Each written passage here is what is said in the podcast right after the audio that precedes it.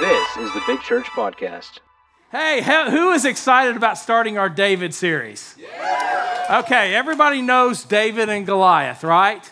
If you've been around church your whole life, even if you've not been around church, you, you have heard the story of David and Goliath. But there's a lot more in the Bible about David. And over these next several weeks, we're going to talk about David was a musician and he wrote many of the Psalms.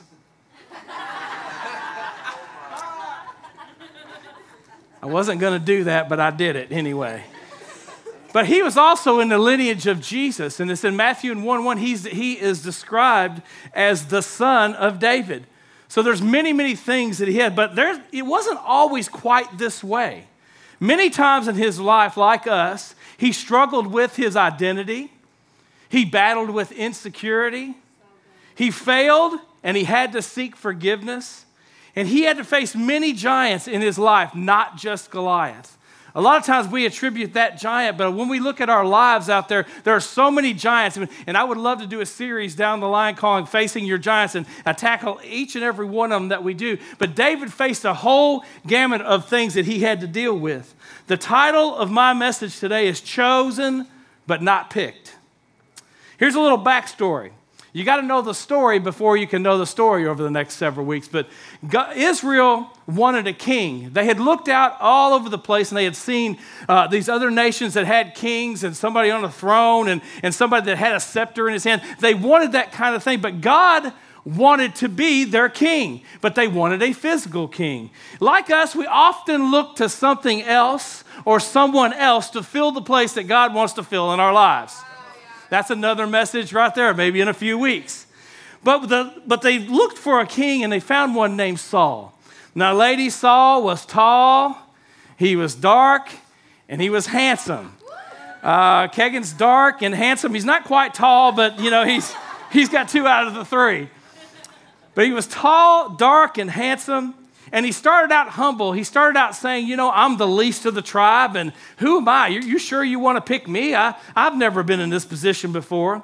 And it started out good until pride and disobedience came into his life. Everything was kind of going good in the kingdom, but pride and disobedience took over. He lost his power and the presence of God. He ultimately loses his throne. You know, God sends Samuel the prophet out to say, okay, I want you to go to the house of Jesse, and I want you to get there. He's got, he's got sons, and you're going to pick a king from that. So they get, everybody comes to the dinner, and they're all, they're all sitting around the table. Here's where it starts 1 Samuel 16 6. It says, And so it was when they came, they're all at the dinner table, he looked at Eliab and said, Surely the Lord's anointed is here before me. He looked at, uh, at uh, Eliab and he said, Surely. He had totally forgotten that, like a year or two before, Saul was that person that was standing in front of him. They, uh, Samuel got doing what we often do, he judged by looks. Have you ever had that date that you want? Oh, she's got a great personality. Oh my gosh, y'all are. I have actually been that date before. He's got a great personality. You can overlook that he doesn't have any hair or anything else, but he's got a great personality. But he started looking at the looks and the social status and the surface of everything else. Culture paints a picture that if we don't live a certain lifestyle, if we don't drive a certain car, if we don't live in the biggest house and, and do all this, if we don't dress to fit the part, somehow we're never going to be happy or we're never going to be fulfilled. Verse 7 but the Lord said to Samuel, Do not look at his appearance or his physical stature, because I have refused him. For the Lord does not see as man sees. For man looks at the outward appearance, but the Lord looks at the heart. What is on the inside is more important to God than what we show on the outside. I'm asking you this morning do you have a heart condition? I'm not asking if your arteries, or you ate Pringles and your arteries are, are hardening up or anything like that. I'm asking you, do you have a heart condition? And because sometimes we have a heart condition and you can't see it from the outside, but there's a condition inside of your heart that is that's tearing you apart. Who are you when no one is looking? We live in a world right now where integrity is something. I remember I grew up uh, in the country, and go, the old fellers, they used to just shake hands, and like Papa, they'd shake hands, and, and, and you had a deal. Now, if you don't have a contract, if you don't have it written out, right now people will go back on that because integrity is not anything in the world right now today. The decisions that we make show our heart condition. Out of the abundance of our heart, the what? Mouth speaks. Out of what's inside of you is what you usually say. Have you ever said something and wished you could go get it back? Oh my gosh. I have said so many things that I wish I could just capture it out there in place and bring it right back. But once you say it, it's out there. Where your treasure is, there your heart is also. So there's a heart issue. It said, if you confess, but I love this one, but if you confess with your mouth and you believe in your heart, you what? You can be saved. Israel wanted a physical king, and God wanted a heart. They wanted to see something out there that you could physically see, and God said, I just want to see what's on the inside of who it is. So he went searching. Verse 8. So Jesse called Abinadab, and he made him to pass before Samuel, and he said, Neither has the Lord chosen this one. Then Jesse made Shammah pass, and he said, Neither has the Lord chosen this one. Thus Jesse made seven of his sons pass before and said, The Lord has not chosen any of these. And Samuel said to Jesse, Ain't you got no more kids? I mean, what's up? God told me to come up here and I was going to anoint your son, and, and, and yet, yet you bring them all here, and God's told me no. He said, Are all the young men here? He says, There remains yet the youngest, and there he is out keeping the sheep.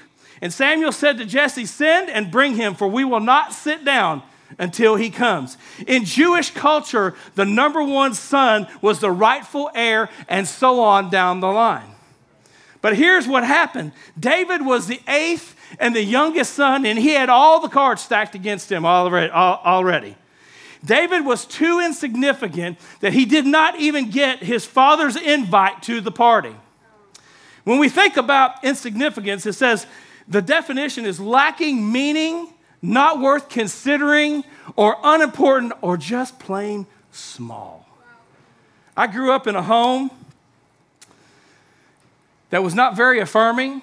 I grew up in a very negative attitude. I mean, everybody, it was always a bad day. Y'all ever been in those situations? No. Not affirming. I wasn't told that, that I was loved. I was never tucked in bed. I was never, you know, like the things that, that people really crave to have. I didn't have any of those things. And so what it did, it, before, it, it brought out insecurities in my own self. And sometimes I look at myself, and I was talking to Pastor Mindy the other day, and sometimes I look at myself and I feel like I'm pretty secure and I can talk to people and I can go places and I can do things. But then there's always that little bit inside of me that thinks I'm just not quite good enough to do that. Where do your insecurities come from? Maybe you were bullied growing up. You know, did you always do you always have to perform for get someone to love you? Maybe you were just told that you're just not good enough or you'll never amount to anything. As Pastor Mindy's has said many times, we are we're both told you'll never amount to anything. You'll always be what you're going to be. Did family dysfunctions or secrets cause you to live in fear as a child? And, and has repeated disappointments led you to believe you just don't have what it takes? Maybe we just don't measure up. We can't keep looking at what we didn't have. We can't keep looking at what we don't have. We can't go to our bank account and say, I wish I had this and I wish I had that, because that is not what defines us. David could have said this. He could have said, Eliab is the first in line. David could have said, He's taller and he's better looking than me, and he's the oldest. He, but let me tell you what comparison does to you it makes you lose your identity and it makes you feel invisible. Dad, I'm right here. Dad, don't you see me?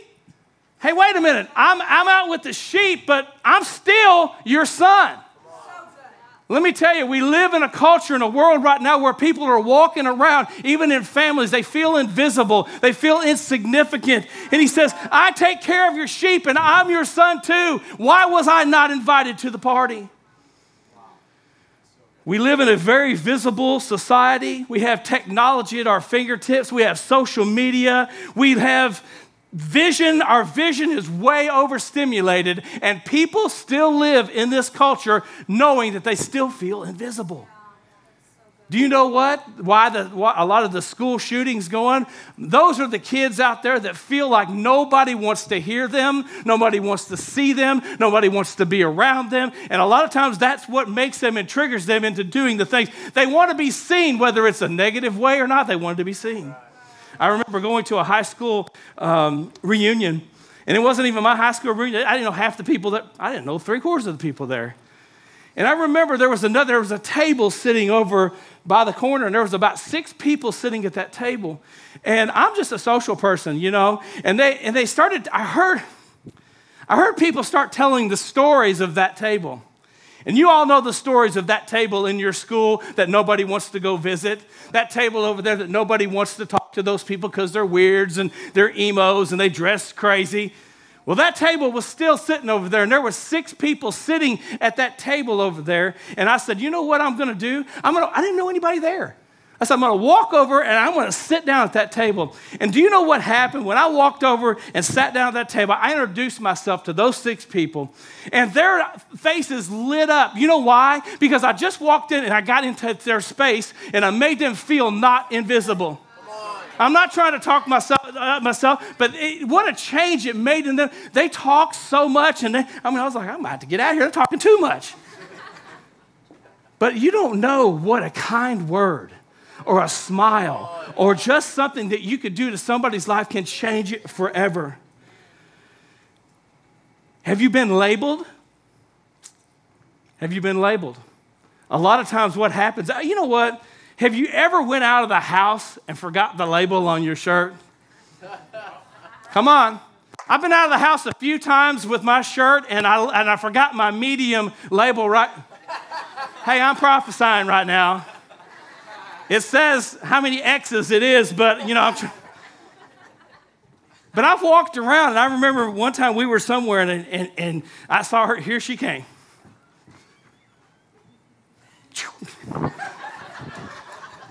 She ripped that label off of me so fast, I didn't even know what happened, but I had it running down through here. But a lot of times, what we do is we wear our labels and we don't even realize we have them on us. A label is a tag that has been attached to something that gives information and content about it.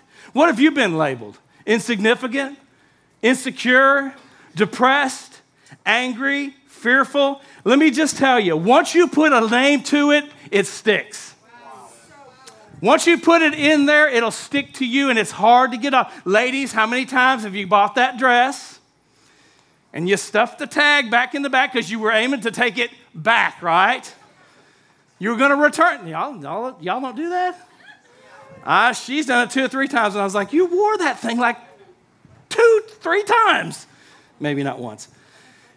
But what we do is we try to hold on to that label, and God says, I want to cut that label off because I want, to, I want you to keep what I've given you. We keep trying to return things, and God says, I want you to keep these things. God knew before you were born that you would have flaws and that you would have deficiency. He looked beyond your faults, He looked beyond your past, He looked beyond your limitations, He looked beyond your current definition of success. How many times have you been picked over? God wants to rip the label and rip the tag right off of you, and He wants to change you and give you a new definition on life.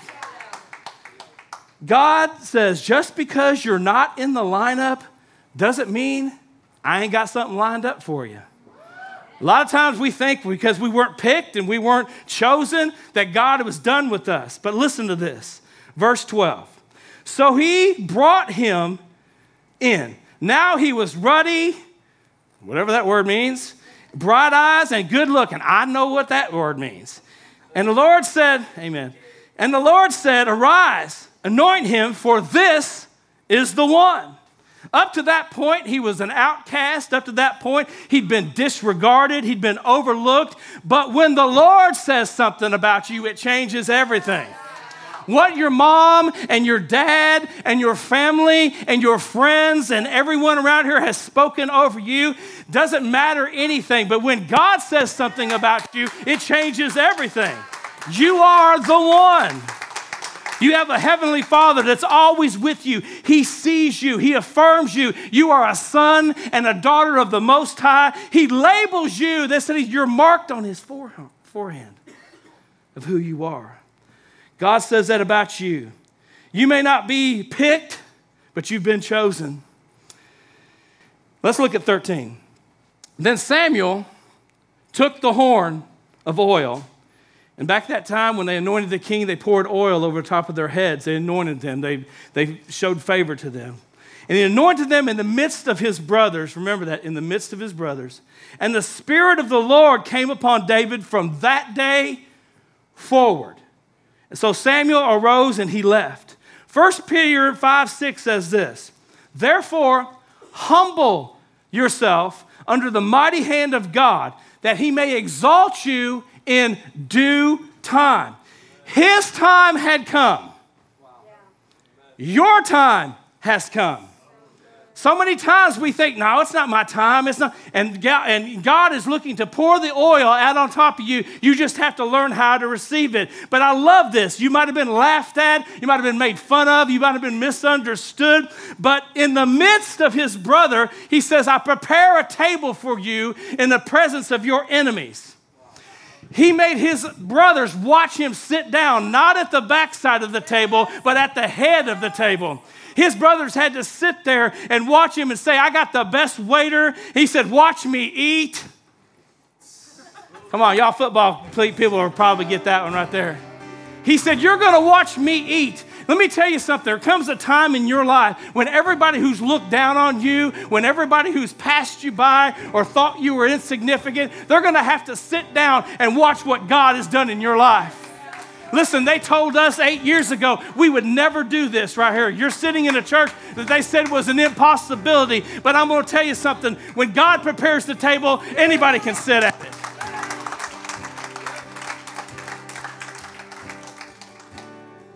David was the eighth son. And that seemed like a curse because in some Jewish culture, the eighth son was illegitimate. The world is screaming, number one. And you're going, I feel like an eight. The world is telling you you'll never be a number one because you always think like an eight. And I'm telling you, God is here this morning to change. David, like us, had the opportunity to allow his insecurities to keep him from his destiny. He could have let all of the things that happened, dad not inviting him in and, and, and, and being insignificant, insecure, he could have said that and kept him from the place, from the palace, from the king and the palace that God has for him.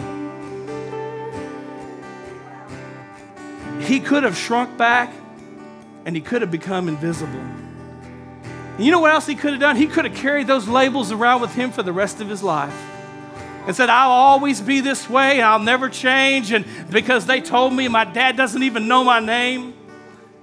And number seven is the, is the number of completion in the Bible. And maybe you've completely messed it up.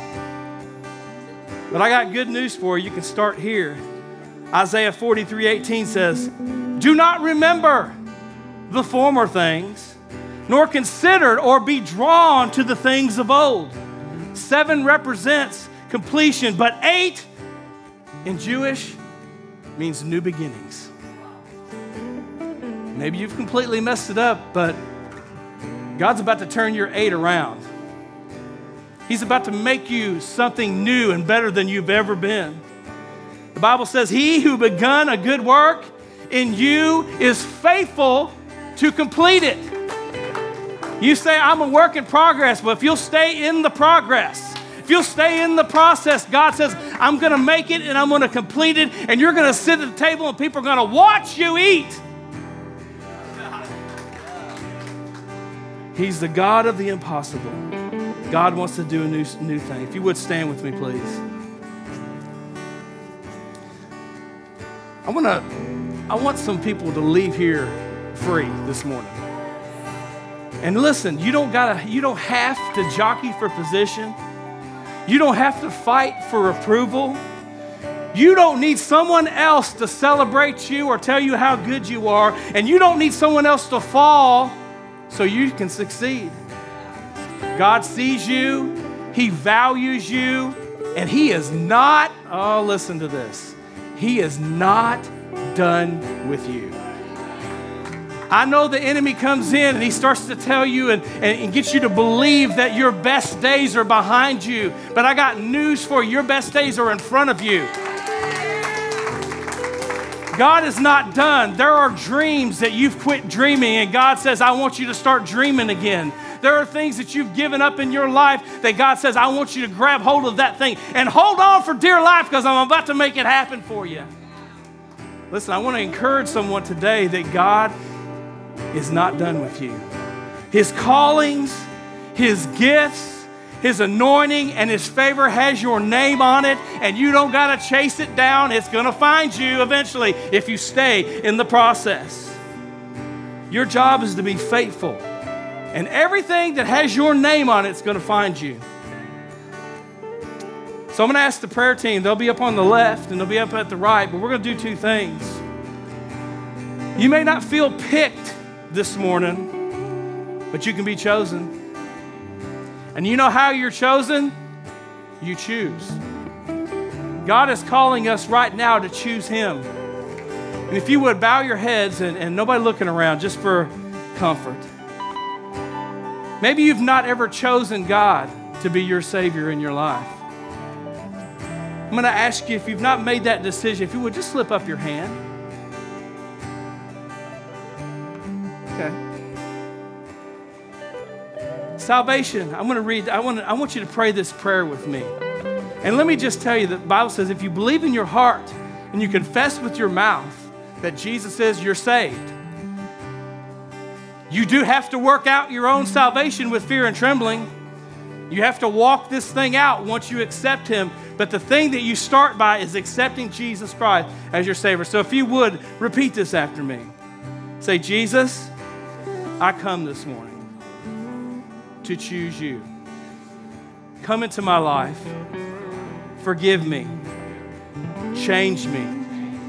Thank you for choosing me, for dying so that I can live. Here's what I want to do, too.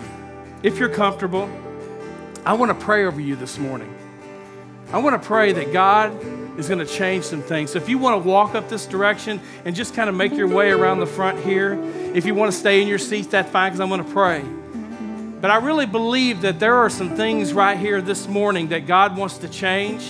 He wants to rearrange and He wants you to leave here different than when you walked in. Maybe insecurity is that thing, maybe insignificance is that thing. Maybe there are things in your life, there are giants in your life that you are trying to overcome, and God says, I'm about to throw a rock on that thing that just been trying to kill you. So as they get ready, I'm going to pray this prayer, and then we're going to sing a song. But if you want to come up, and we'll pray over you. I would like, Lord, I ask you this morning, if you would, to take away all of the insecurity that's in this room right now. Father, right now, I pray that you take insignificance and you change it into identity. God, I pray right now that you remove all of the labels that we've either put on ourselves or others have put on us. And I ask you today, God, to change our hearts and our minds. God, I ask you to do this open the eyes of our hearts that we can see those around us. That they're not, not just see them physically, but see them in the spirit too, God to know that we don't overlook anyone. Help us to make people valuable, make people feel valued, dignified, seen, and known. Church, I just got to tell you, that is what people want right now. We live in such a culture right now, it's such a fast paced world, and things, people just feel like God, that life is just passing me by. Opportunities are passing me by. Suicide rate is an all time high right now, and I'm just telling you, people just need to know you love. They just need to know you care. So I'm asking you, as you ready to sing this song, Open the eyes of my heart, Lord. We're not singing that song, but open the eyes of my heart, Lord, that I can see you and that I can see those around us. Thank you, Jesus.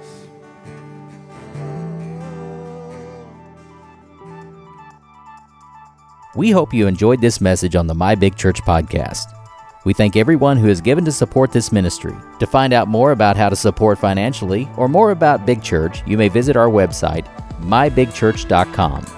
If you live in the Louisville, Kentucky area and don't have a church home, we would love to have you as our guest at Big Church. We are located at 7209 Fegenbush Lane in Louisville, and we have worship services at 945 and 1130 every Sunday. Thank you again for listening to the My Big Church podcast.